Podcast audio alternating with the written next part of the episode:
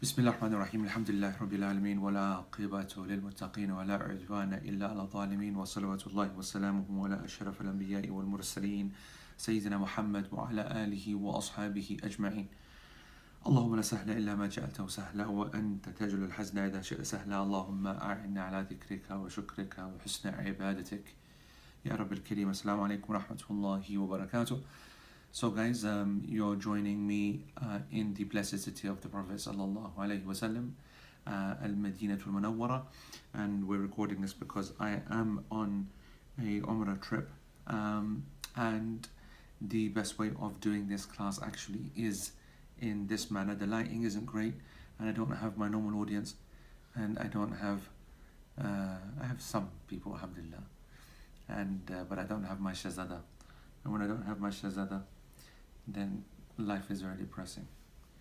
Shazada is my is my whole life. He is the audience.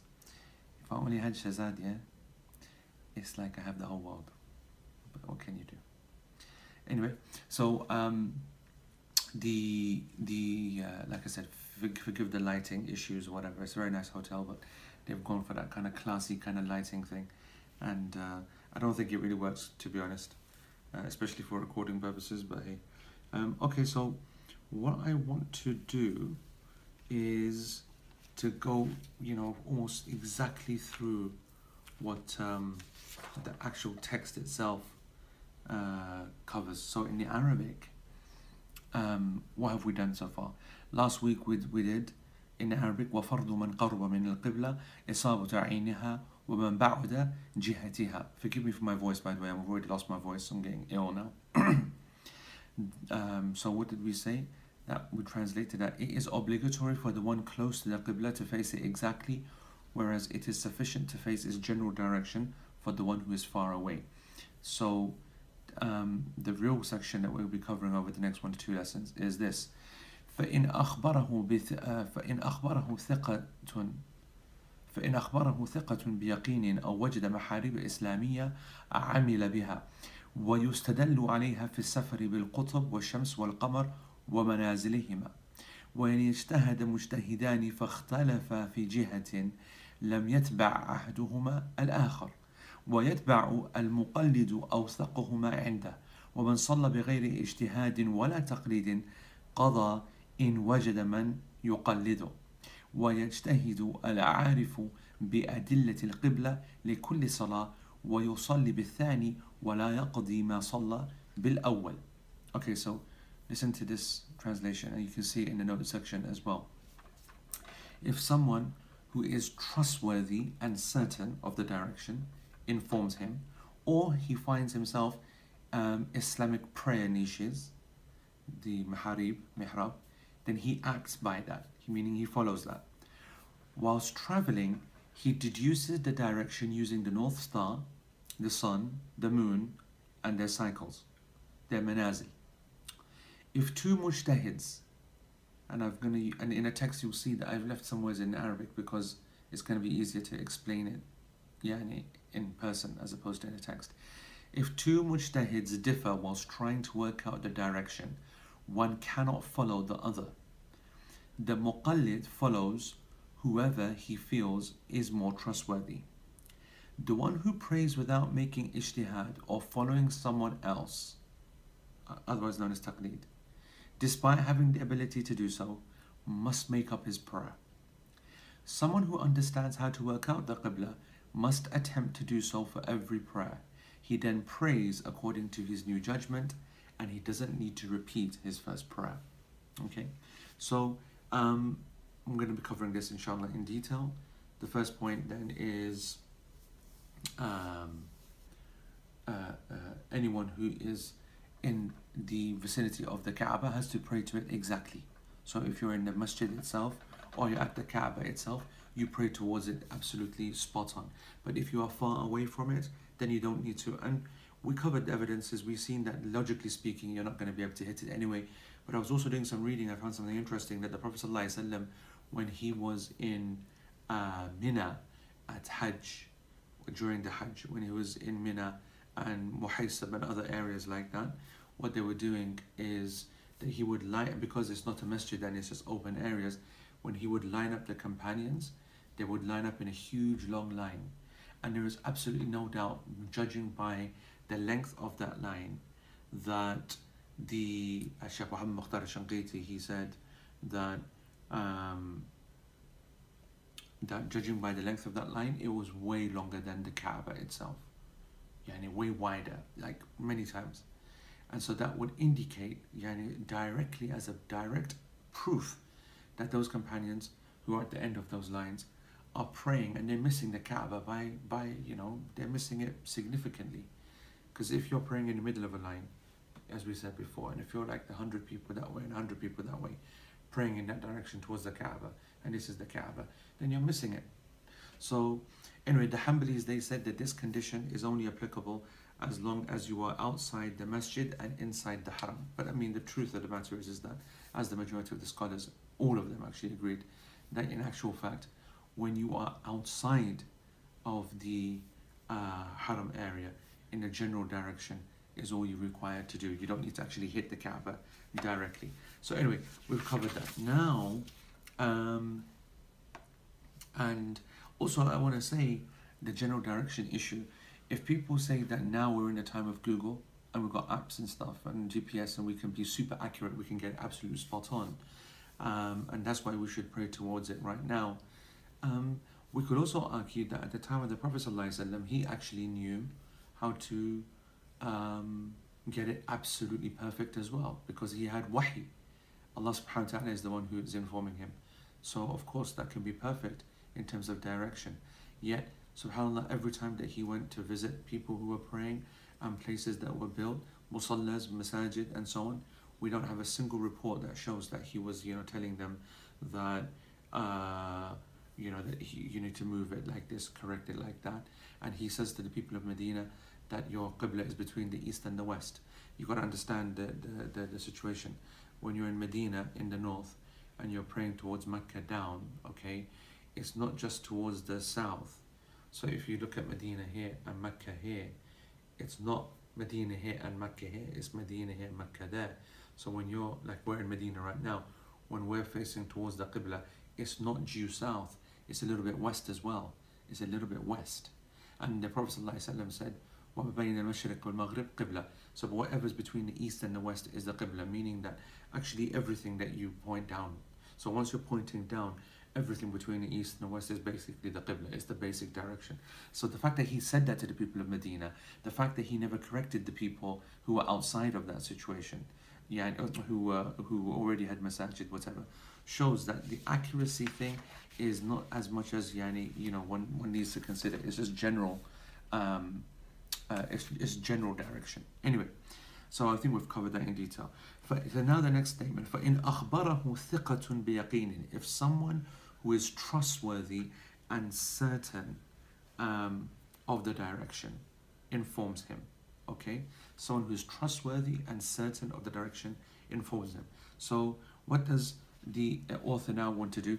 He's now basically going to tell us the different ways you can find out the Qibla. He's, uh, he's now going to list the various ways that a person finds out the direction of how to pray.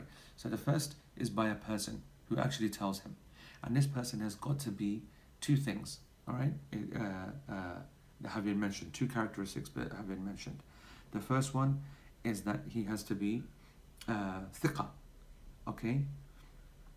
Um, خبر ثقة um, لكن أن يقين so what the Sheikh is basically saying that if the person um,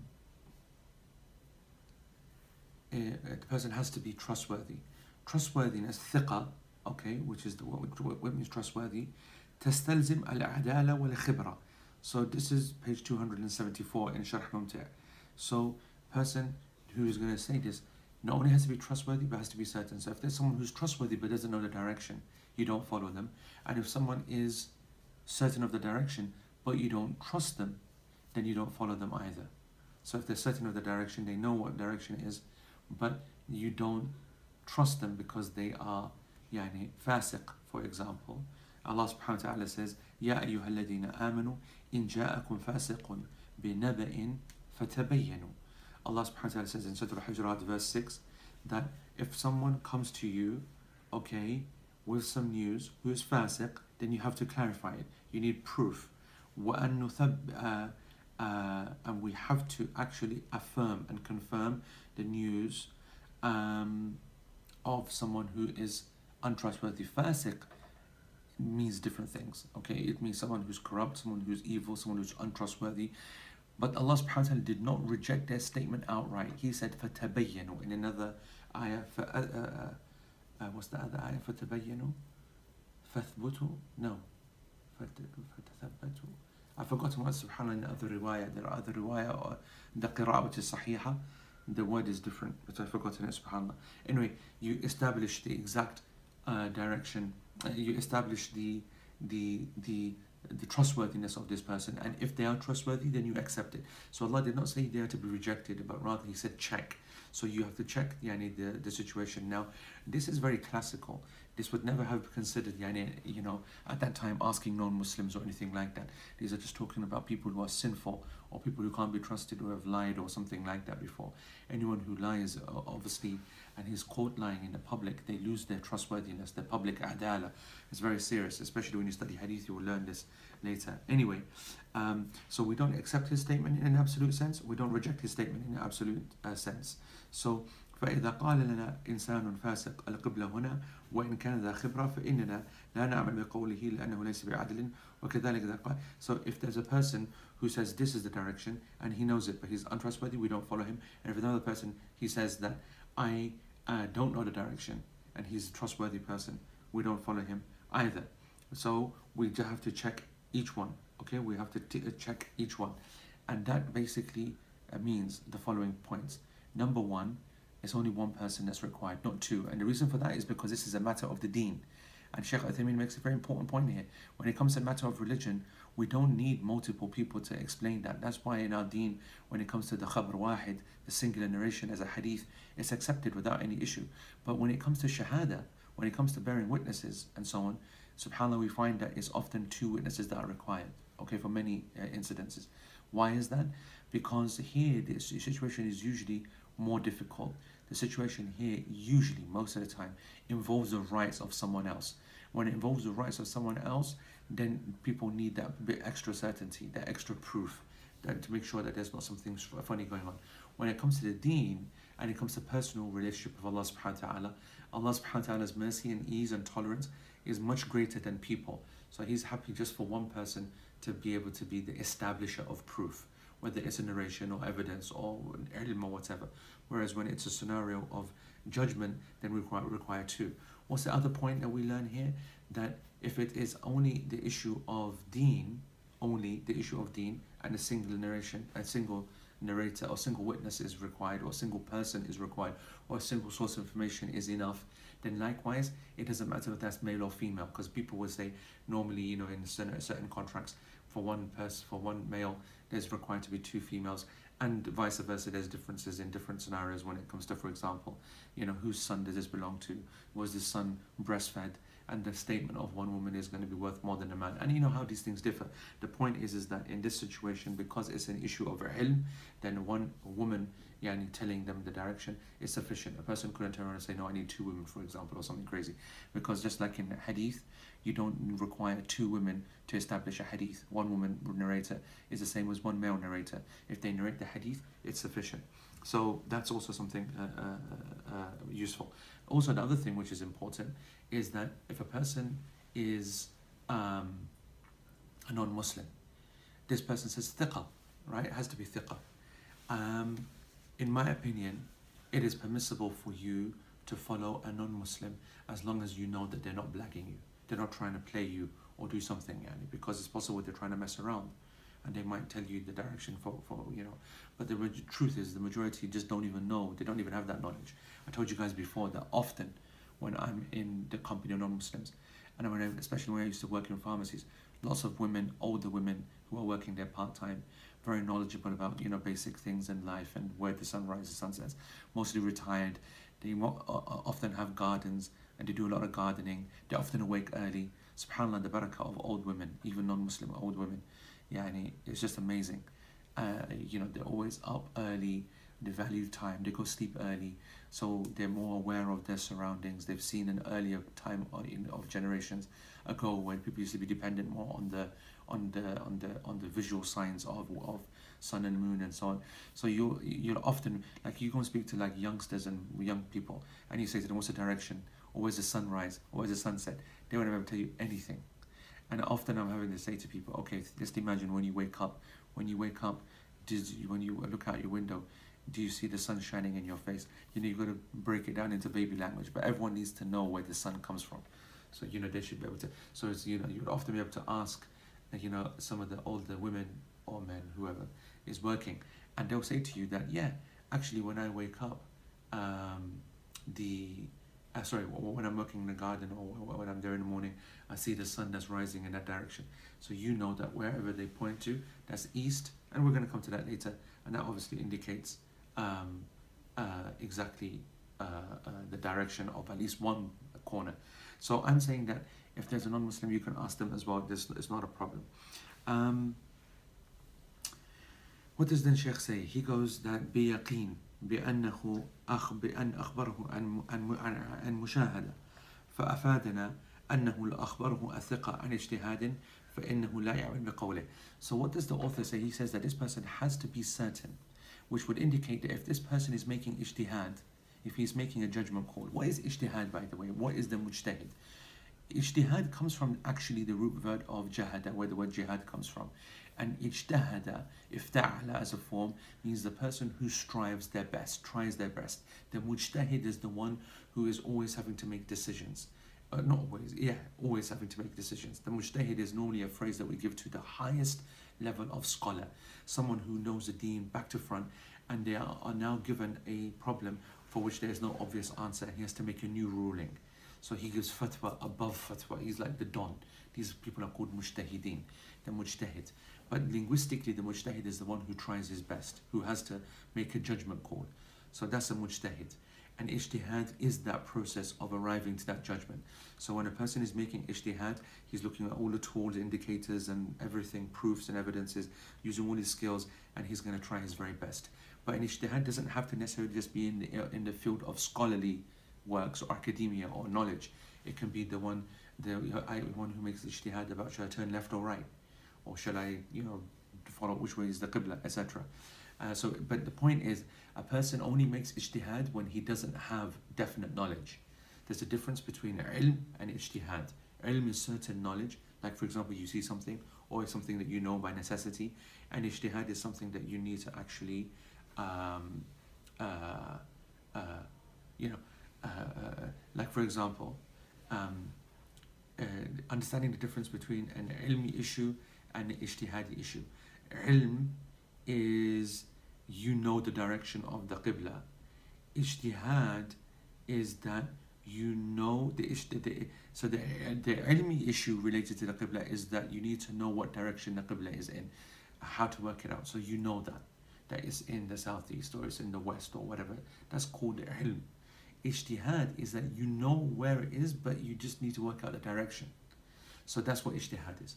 Anyway, Sheikh Uthaymeen makes an important point. He disagrees with the author and he says that actually al-sawab is that if a person doesn't know and he's told by another person who's trustworthy, whether he has certainty or doesn't have certainty, as long as he makes his judgment call, you can follow him as well. You should follow him as well. He says, أنه لو أخبره ثقة سواء أخبره عن يقين أو عن اجتهاد فإنه يعمل بقوله كما نعمل بقول الثقة بالاجتهاد في مسائل الدين الحلال والحرام والواجب. فكيف لا نعمل به في إخباره بالقبلة؟ Just like يعني we would follow a person who is making ijtihad on the issues of what's halal and haram we follow his opinion because we don't have any other choice why would you not follow his choice on qibla as well so that's actually a diversion from the text the class position is that it doesn't have to be a person who is absolutely certain. Okay, so that's the first point. Um, so if someone who is trustworthy and certain of the direction informs him, now we will say in our class position, someone who's trustworthy and certain or makes their best choice, best decision, then that, or he finds Islamic prayer niches maha'o wajada mahariba islamiyya. So this is the second thing that a person can use to indicate which way is the qibla. Maharib Islamiyya, mihrab is the singular, maharib is the jama', and the mihrab is the prayer niche at the front of the masjid, which, as I said before, you would find in a mosque and also outside of the mosque as well, which would indicate the direction of the qibla. And it's very important. Uh, let's actually look at the issue of the mihrab first of all. Um, the mihrab is something that was never around at the time of the Prophet ﷺ. At the time of the Prophet ﷺ, it was just the direction of the wall and that was it. And then this was added, added later. Some of the companions didn't like it because it was not, uh, not something that the Prophet ﷺ established. And it was considered makruh by a number of the Salaf as well. It was disliked by some. But other uh, scholars, they said that no, this is a good thing. This is from what we call, what we call al-masalih al-mursala. This is for the benefits from, uh, this is from those things which, bring, which bring benefit to society, which have an overriding benefit. Um, and they really do, you know, subhanAllah, people who don't know what's going on, they see that, strangers to the masjid, even in the masjid. I have been to a masjid, by the way, without any exaggeration. I mean, actually, in airports, if you don't have the, the uh, airport chaplaincy rooms and stuff, if you don't have the sajada on the floor, you don't know which direction it is. I've been to some masajid that do not have a mihrab, and I have genuinely not been able to work out which way to pray. Pray. No indication on the carpet, no indication on this. I've stood one way and it, before I started someone came in, it was the exact other direction. So these mihrabs, they do help the people. And that's why even though this is something which is new, and some people would consider it technically from bid'ah, an innovation into the religion, people don't make it a religious matter. People have used it only to aid people. And we're not saying that it's a religious requirement. And that's why Sheikh Uthaymeen himself, when he uh, uh, talks about this, he says the scholars, they differ. Is it sunnah or is it uh, mustahab or whatever, or mubah? Sunnah meaning something that the Prophet ﷺ did. Mustahab, that means recommended due to general evidences. Or mubah, something which is simply permissible and nothing else. It's not sunnah because we have nothing from the Prophet ﷺ. Shaykh Uthaymeen says it is mustahab. It is mustahab because the general evidences, they suggest that. Yani, they, they suggest that it is recommended because there's so many benefits as a result of it. Okay? And um, what? Here's something interesting. Uh, there's a hadith of the Prophet ﷺ that has been narrated, uh, at the, uh, you can see this on page 276, narrated by Ibn Abi Shayba in his Musannaf, and it is called, in it, it is the, uh, the, the narration, it goes, لا تزال أمتي بخير ما لم يتخذوا في مساجدهم مذابح كمذابح النصارى. Okay, um, my my nation will remain upon good as long as they do not in their mosques take altars like the altars of the Christians, the madhabih. Now, the madhabih, dhabah, yani, you know, when you, you, you, you put, I mean, the idea, madhabih is like, yani, like almost a slaughterhouse, but actually, technically, it means the altar. There is the idea that, you know, Isa Islam was crucified on the altar. So the, the crucifix as such, the altar at the front, the area. And here's the thing we think of the altar and so on as a shape, but actually the altar is also a prayer direction. I, I, I don't know if you know this, but all of the churches, technically, they follow the Jewish way of praying towards towards Jerusalem, Baitul Maqdis. So they all face towards that. You see, when you see a church, you have the door you walk, which you walk in, then you've got the area where everyone's sitting, yeah, the pews, and then you go to the front, and that's where the altar is and there's the, the area which is around the altar where people go and pray. That's the sanctuary. So even in original christianity like even in the early days people would go to the front they'd kneel. And those churches are all facing jerusalem basically because they follow these churches they follow the way the jews. However what's the problem? The problem is that um, number one the christians themselves didn't take it very seriously. So you had different sects different times different rulers romans. Some were really big on it some were not. And so you know there were some were very lax. And then after a little while people started praying in opposite directions on purpose because they didn't want to point towards it.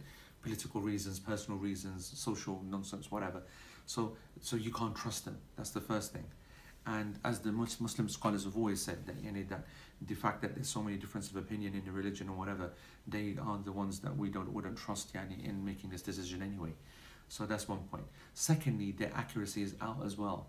Their accuracy is out as well. There's there was I was reading earlier on a study that that measured basically all these churches, and um, uh, uh, uh, the, the, all these churches, and they found that the um, they found that the the the, the time uh, the, the, the, the, the, the time they found that the um, uh, direction was not uh, was not was not uh, uh, thingy uh, it wasn't accurate it wasn't it wasn't actually perfectly towards the uh, Baytul Maqdis. So the reason why the author has mentioned Al-Mihrab al-Islamiyya is because he's indicating you can only use Islamic prayer niches. So our mihrab, the way we pray, is the same version, is the is the Islamic version of the altar and the sanctuary. Okay, that's the, actually one of the reasons it was set up. But ours point towards the Kaaba, whereas theirs point towards Quds. Why is it that you're only allowed to use the Islamic mihrabs? One, because they are not accurate. Two, because um, they differ amongst themselves. Some don't even bother. You'll come across a church and it's in the wrong direction. You might say, hold on, uh, how is that going to help us? That's in pointing towards Quds. Well, it would, because if you are in near Quds, then you know that the exact opposite direction to Quds, Baytul Maqdis, uh, Aqsa, the exact opposite direction will be Mecca. So what you would do, theoretically speaking, if you found a church that was accurate, perfectly somewhere, you know, in Sham or whatever, you saw a or actually anywhere, if you saw a church, yani, in the Muslim areas or uh, anywhere else, that's that's accurate, pointing towards Baytul Maqdis, then the way to pray to Qibla would be to turn around and put your back towards it, and then you'd be facing a Qibla. So it does actually make sense why you could use it, but the ulama say that it's not to be used. One, because they're inaccurate. Two, because many they don't, you know, they don't even bother. Anyway, so if you find these two methods, okay, so far we've got these two methods. First of all, someone tells you and they know what's going on. It doesn't matter whether they're Muslim or non-Muslim. Yeah, as long as you trust them and you've made sure that they're doing their best. If they know with certainty or if they, they make their best decision, you follow their direction. The second yani, thing that you follow is the, the mihrab. So you come, you follow it, and you don't worry about it being off a little bit as we're going to be covering in some uh, detail. Also, uh, Ibn Qudama mentioned as well, no, sorry, not Ibn Qudama, uh, it's mentioned in one of the earlier books of Hanbali Fiqh, Al-Rawd al-Murbi' that the fact that these maharib have existed in the masajid over generations of Muslims and they have not been updated and changed indicate an ijma' and uh, they are to be followed. Muslims are not to have doubts in it even if they are off. And that's something subhanAllah which is very important. It shows again the strength of the importance of general actions that all of the Muslim Ummah does that there is a basic khair in general things that all the Muslims do. Okay? Um, and then he says, وَيُسْتَدَلُّ عَلَيْهَا فِي السَّفَرِ بالقطب والشمس والقمر ومنازلهما and so what does that mean uh, what did we translate that okay so whilst traveling he deduces the direction using the north star the sun, the moon, and their cycles. Now we'll come back to the issue of traveling in a minute, but now let's just focus on the the third way of being able to work out direction. We spoke about this last week. This is the North Star. Okay, the North Star um, is what they call al qutb, and al qutb means the cog or the, the the, the you know everything, the thing that everyone revol- revolves around. That's why the you know the Sufis uh, in, in, in the, the science of tasawwuf, they consider like their main man, yani, that they all follow. And, you know, he can't do any wrong. They call him a qutb. Because, like, you know, it's like the world revolves around these people. Like, they're like, you know, they're super beings kind of thing. Some, some baqas, yani, I don't know. So the point is, is that, you know, you just basically follow them. Likewise, a qutb is like the cog, the axis. That's the word I was looking for. The axis. That's what a, a qutb is. And the North Pole is basically, obviously, everything revolving around that. You know, if you imagine, like you know, as you as just literally. So, um, as Sheikh Uthaymeen says, "Who aslu shay" is the real origin of something, and he goes, the qutb itself is the North Star. The North Star, it is the, it's known as the pole star, the North Star, and it's also known as Polaris. It's also known as something interesting. It's also known as Alpha Ursae minoris. Ursae minoris. You'll see it written in, in the comments.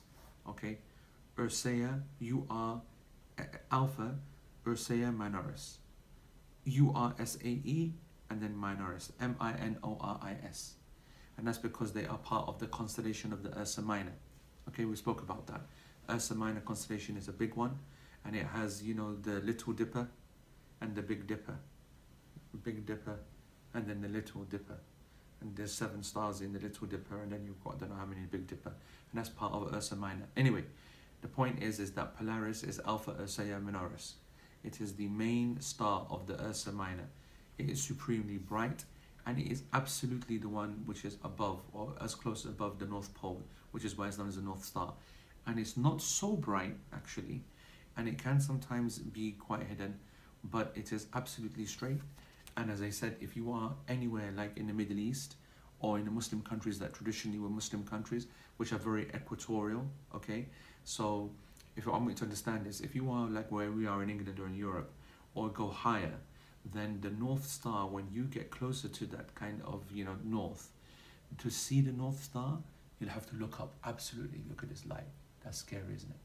You, you'll, you, you'll look straight up and you'll see it. You have to look up 90 degrees. Whereas if you go towards the equator, it's just on the horizon because the equator is zero degrees. You know, when you use the word latitude, latitude actually refers to how many degrees up you are almost like the North Star type of thing. So however much you'd look up at the North Star, that is what describes latitude, the angle. So obviously, the further north you go up the up the thing, okay. Anyway, I don't know if that makes sense, but the point is, is that if you are at the equator, you are seeing that on the horizon, straight in front of you, you are seeing it. So you can see north so clear. Whereas if you're very north, if you're in northern places, it's not easy to look at. You can't see the north because north is it's just difficult because you're looking up. Whereas if you're at the equator or in the southern parts or like close to the equator, or you see a star right there, then you know directly that that's exactly where north is. So that's obviously its benefit. Okay, what does Sheikh say? He goes that it is not seen. Some of the people who know about this. Uh, uh, he says that um, هو نجم خفي جدا من خفي جدا من جهة الشمال الشرقي بالنسبة لنا في القصيم. He goes from a Saudi point of view, it is in the northeastern kind of sky uh, on, on the horizon. Okay, and it's a star which is not very bright, and some of them said it is not seen إلا حديد البصر في غير ليالي القمر. It's got to be in dark nights where people are very good uh, uh, uh, eyesight, and the uh, sky sky needs to be very clear لكن له جار بين واضح يستدل بها عليه وهو الجدي جدي okay فإن الجدي قريب منه he goes that sometimes you can't see Polaris but there's another one next to it which is very close to it which is called Al-Jadi Al-Jadi by the way comes from uh, uh, his, his name is Alpha 2 Capricorni Alpha 2 Capricorni, which is also uh, uh close to it, relatively close to it, is a double star, and it's very bright, much more brighter, and it's to the west slightly. It's to the west slightly, and so of of uh, Polaris, and uh, Al Jadi it moves quite a bit, but because it is um, close to the Polaris, you don't see its movement you see, he makes the point that when you are super far away from something, you can't yani, see it. But when you're close, then of course you would notice the, the movement. Anyway, um, أما القطب نفسه فلا يتغير ولا يتحرك. So the Qutb itself, Polaris, it basically doesn't move. It's very, very stable. Doesn't move around at all. Yani its orbit is virtually yani, minimal to our eyes. So as far because of our distance, as far as we're concerned, the, the Polaris, because it doesn't move, it's a great star to use for direction. You know what I found very interesting when I was looking into this is that um, most of these stars are named after uh, Islamic names. So when you look up Capricorni, uh, Alpha 2 Capricorni, that's its Latin name. Its actual name is Al Jadi, but it's spelled A L G E D I. So Al Gedi, but it's Al Jadi. And Jadi comes from the name little goat and that's because apparently because that's what a little goat is a jadi is a goat a small goat and that's apparently because the shape is like a goat i don't know but anyway just listen to this he then says, um, uh, what did he? وأضرب لك مثلا ببنات نعيش الكبرى وصغرى وهي سبعة نجوم الكبيرة وسبعة نجوم صغيرة. So he says that um, there's بنات نعش الكبرى and بنات نعش الصغرى. This is what is known as the Big Dipper and the Little Dipper. Okay? He goes, and they have seven stars, seven small and seven big. He goes that um, on when it comes to Ursula, when it comes to the, the Little Dipper, then on one side you've got Jadi, and on the other side you've got Al Farqadan. Al Farqadan, this is something very interesting. He goes Al Farqadan اللذان قال فيهما الشاعر وفرقض السماء لن يتفرقا وهي لا تغيب أبدا.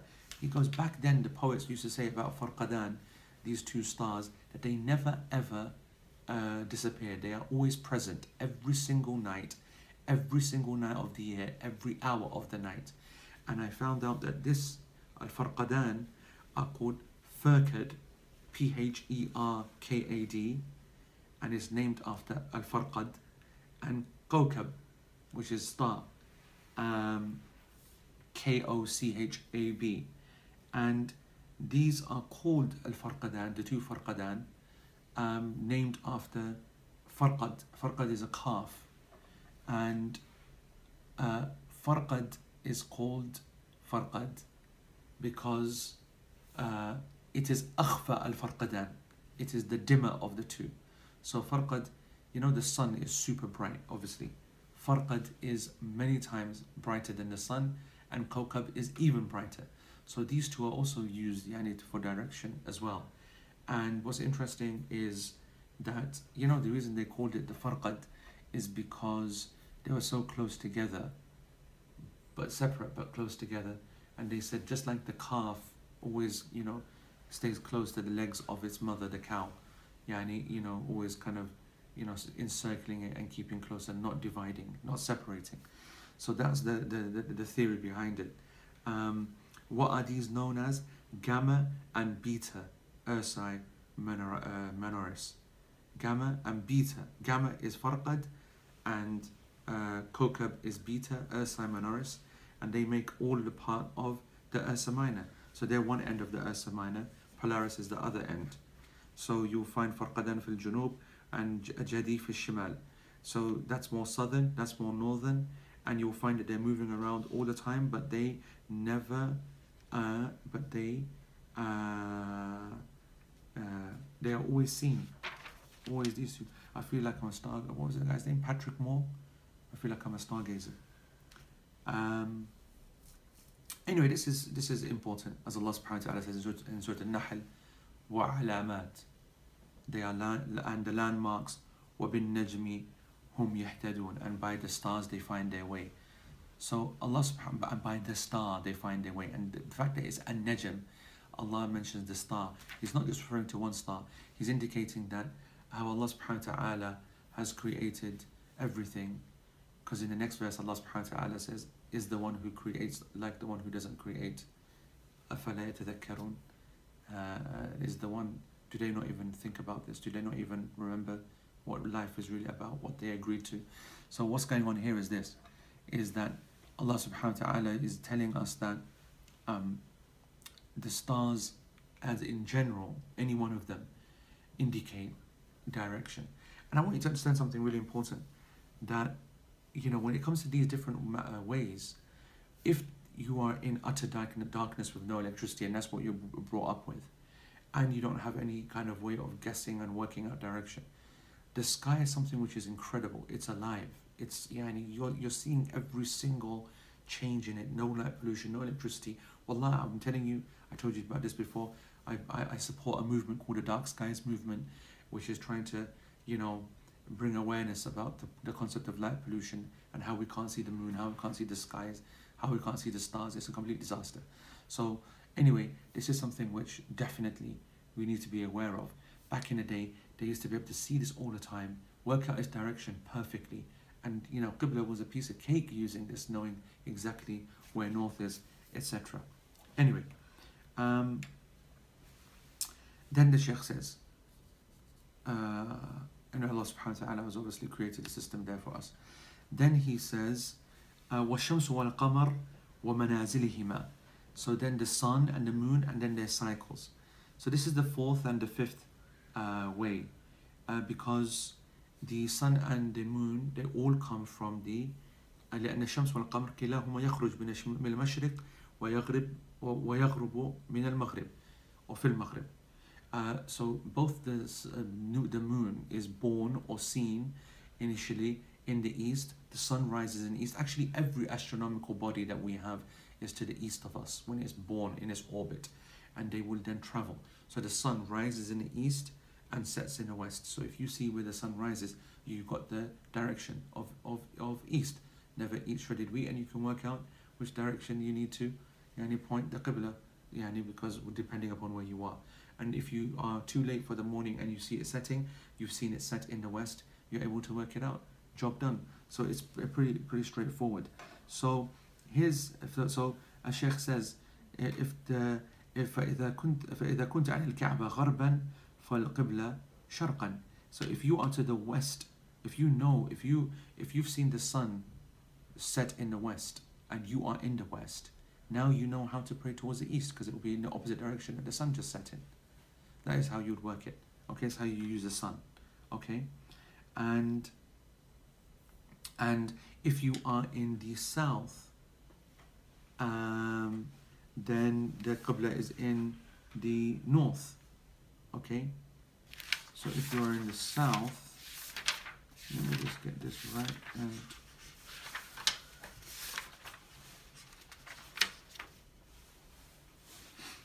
So if you are in the south, he says, if you are in the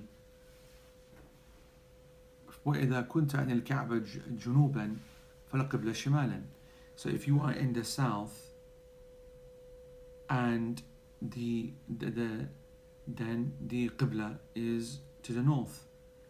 And as the Prophet ﷺ said to the people of Medina, okay, and they were in the north and they were pointing down, so once they once they once they look down and they see the sun, they see the sun rise in the east, set in the west, they've got the direction, and they now point downwards. And the Prophet ﷺ said to them that was between the east and the west is a qibla. Also, there's cycles. And the cycle of the, the moon is important. As you know, the moon makes a um, uh, uh, a, a orbit, okay, and every time that the uh, uh, uh, the moon uh, does an orbit of the earth it circles the earth it takes 29 30 days okay? Those that 29 30 days it's going to go through stages. So you have the new uh, moon the hilal then it's called the uh, the waxing crescent and then it goes through i think to the quarter first quarter and then it's the waxing gibbous or something. Then it's yani the uh, sorry waxing gibbous then it's the first quarter no no first quarter waxing gibbous full moon and then it's the waning then it goes through the second quarter or whatever then it's the waxing waning crescent. So when it starts to get so it starts off nice and you know thin then it starts to get fuller fuller then it becomes full after 14 days 13 14 days and then it starts to get thinner and thinner until it starts to wane it starts to then reduce then it becomes a waning crescent that will start in the east and end in the west. The moon sets, rises and sets every day and is going around. I, these are called, there are eight main stages, but the people who are, uh, the Muslims especially, because we used to observe the moon every single day, we decided that it has 28 phases according to its 28 main days, because on two of those days you will not be able to see the moon at all. The first and the last, you will not be able to see it at all. Okay, straight after the the the, the, the, the waning crescent. And in other cultures, I read that in the Hawaiian, Hawaiian or Hawaiian, in Hawaii, those early kind of Maori kind of cultures, they said that the moon has 30 phases and they're all different. The point is, is that when you know these different phases, it takes the moon takes up a different position in the sky for each phase. And so if you are studying the moon every single night, again, you've got to think no electricity, pure darkness, beautiful skies, then you are able to work out every single bit of detail of the sky and you've got solidity, stability, you know that the the moon is always here in the east at this time and west. And likewise the sun. The sun when it makes its orbit, and that takes, uh, or the earth when it makes its orbit, and the sun is at different yani, locations. That's 365 days there at different times of the, the year. It's also holding different locations and positions. So using this, you are when the earth orbits the sun in that whole year all the different locations indicate a direction and the people who are aware of this they can see that okay um, anyway and then just to finish off this point some of the scholars they said that you can also use um, and uh, Sheikh Uthaymeen says the people who are used to this they are actually so accurate that they can even work out the time of the night looking at the moon so they're able to say that's midnight and now it's one o'clock, two o'clock, or like one or two hours after the midnight, because they wouldn't say one o'clock, two o'clock. They would say midnight, that's the highest point of the night, and now we're, into, we're starting to move towards Fajr, and they'll be able to tell you with supreme accuracy. That's what used to happen and does still still does happen for those people who are in the deserts. Um, and the scholars mentioned that there are other ways that you can tell the uh, Qibla as well, but they're not mentioned a lot. And that is um, and that is, for example, some people said look at the mountains, that's very weak. Some people said that you look at the water, and that's weak as well. Some said that you look at the, the wind. Imam al-Nawawi mentioned this. Okay? Imam al-Nawawi said that um, Imam al-Nawawi and before I mention the story of Imam Nawawi, Sheikh Muhammad Mukhtar Shankiti mentions the story. He goes that some of our scholars, when they were uh, in Egypt and they would uh, travel, he goes that eight, about 80, 90 years ago, they were children, they were going to do the Hajj. They're coming from Egypt, which is to the west. And you go, you go by ship. And so when they got into the ship, they were very small. They used to watch the captain. And at night time, when the ship was going, they would look at the captain. And the captain is doing the ship looking up like this and the kids would like you know the people would be saying how are you, how are you able to work out a direction yani looking up and not looking towards the actual land and stuff because because the land actually looks the same he goes but the stars we can see the direction very clearly of what's going to be able to push us towards yani that exact direction so i think that's very nice anyway um uh, the so not just the direction yeah not just the direction, but the time as well uh, is being able to be ca- calculated to extreme uh, accuracy. The real lesson here is that. Um, uh, uh well, I, let me finish off the issue about the wind.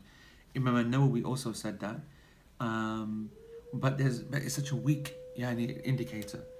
But there are some people that are able to actually use it in a way and Sheikh uh, Muhammad Mukhtar Shankiti, he says that I was once uh, uh, visiting some people in a place that's uh, uh near the near the water in Saudi, and um, he goes, he was speaking to some people, and they were able to tell by the uh, by the wind and the direction about when it was midday, midday, and he said that in the early morning the wind goes out towards the, and I don't know about this, maybe this needs to be checked. Is this to do with tides and gravitational pull and whatever maybe? In the morning, the wind would take you, uh, the wind would take you out, uh, a, a, a reflection of taking fishermen who would go to the water early morning, who want wind to push them out to sea, to go and take them out to sea so they can go and do fishing and look for pearls and things like that.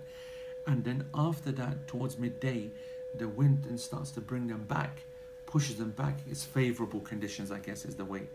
And then that would push them back in again. It then, then happens again later on during the day as well. The idea, though, is that people should work in the morning, barakah is in the morning, morning is time of productivity, and that, you know, up to midday is like where most people have their work days. Then they would go and take the qaylula. This is certainly in the Middle Eastern countries and the hot countries.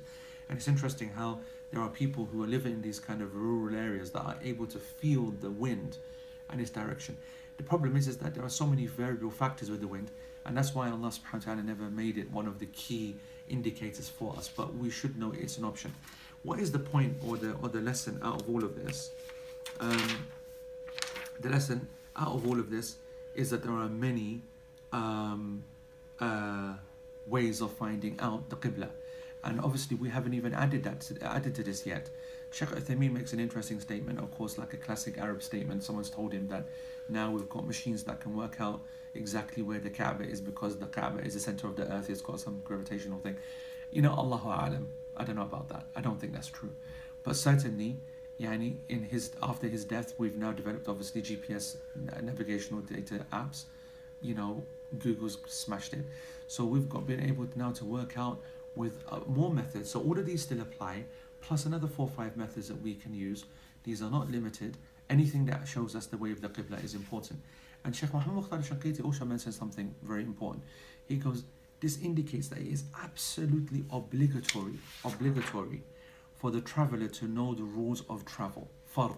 The Prophet ﷺ has indicated yani, each area, each person and the companions, if you go into that area, then you need to know what to do.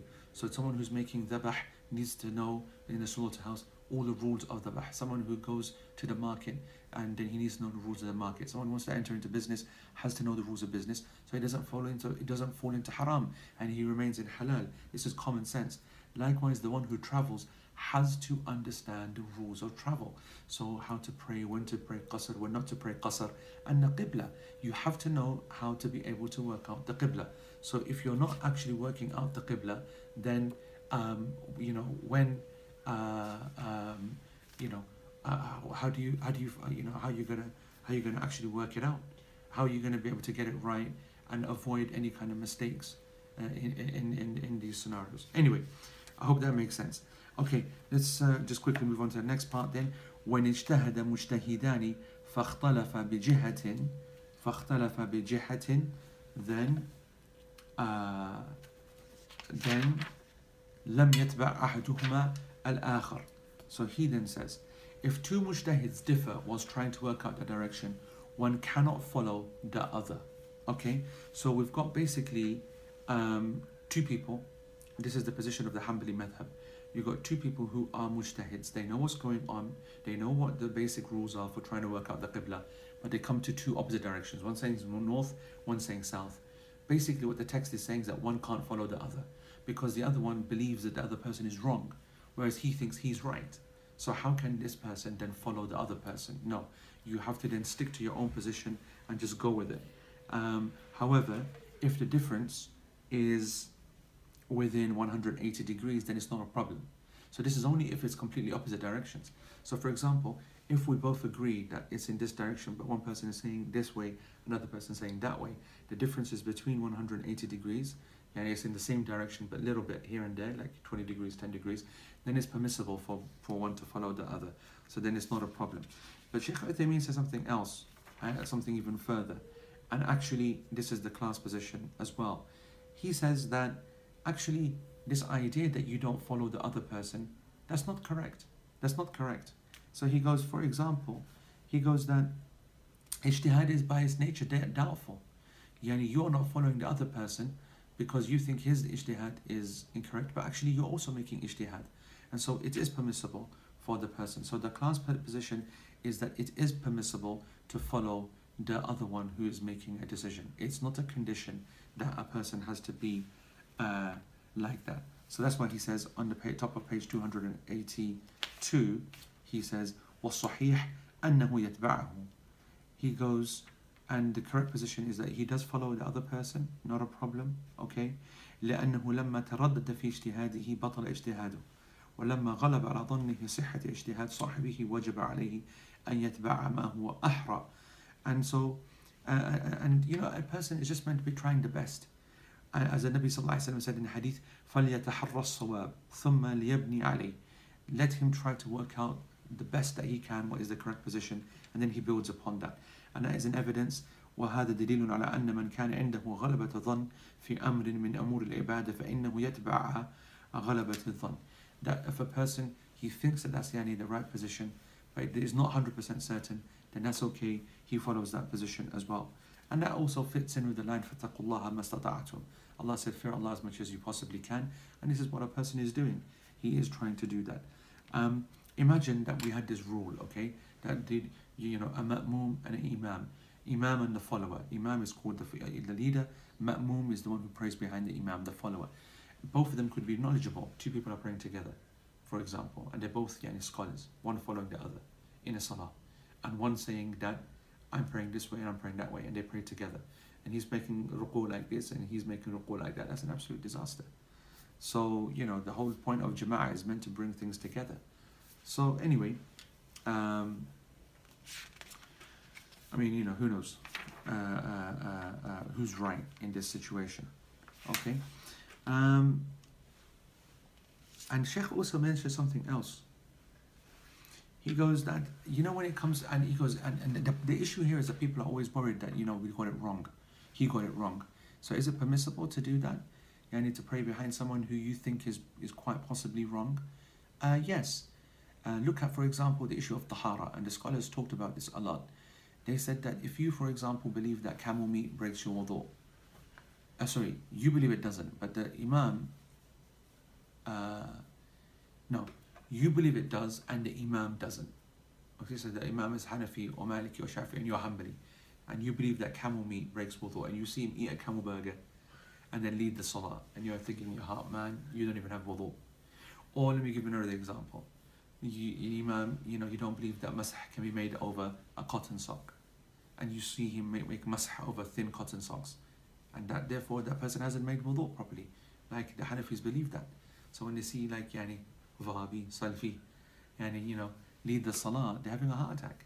They're thinking oh my god this guy hasn't got wudu and there could be so many different other reasons like for example sleeping some people some of the ulama they said a person who sleeps without falling into deep sleep but they're sitting there and they fall asleep even like proper gone I don't mean now the whole you know, that business.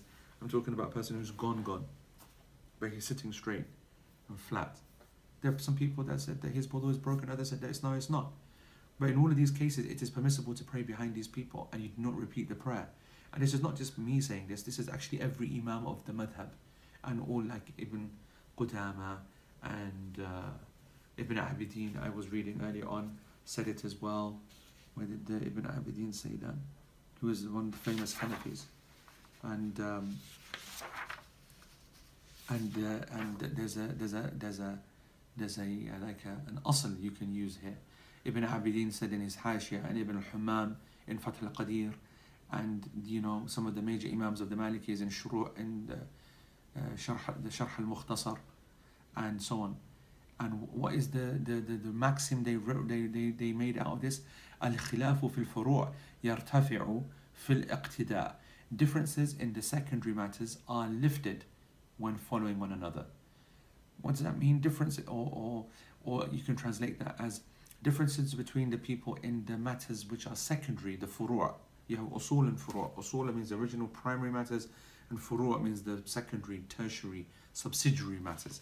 So differences in the subsidiary matters of the religion are, are, are ignored when it comes to following one another. So if you're following one another in these op opinions, then they don't have an impact upon the legitimacy, if you like, of what you're doing. Um, uh, yeah. So they said that this applies in the issue of of yani Sheikh Muhammad Mukhtar al-Shanqiti, he said that this only applies in the issue of purification and times. So for example, if you're praying behind the Hanbali, the Hanbali, he believes that the prayer starts before Jum'ah. Jum'ah prayer according to the Hanabali, it begins at, at Zawal time, meaning just before Dhuhr time, and you don't, praying behind him, your prayer is valid. There's a consensus upon that. But these scholars, they said that it's only restricted to times and purification, not direction, not Qibla. Sheikh Uthaymeen says, no, there's no evidence to take out Qibla. Actually, any of the secondary matters, yani, uh, uh fiqhi kind of matters, the differences are not so serious so that you don't follow them because these are ijtihadi matters. These are ijtihadi matters uh, and uh, Allah knows best.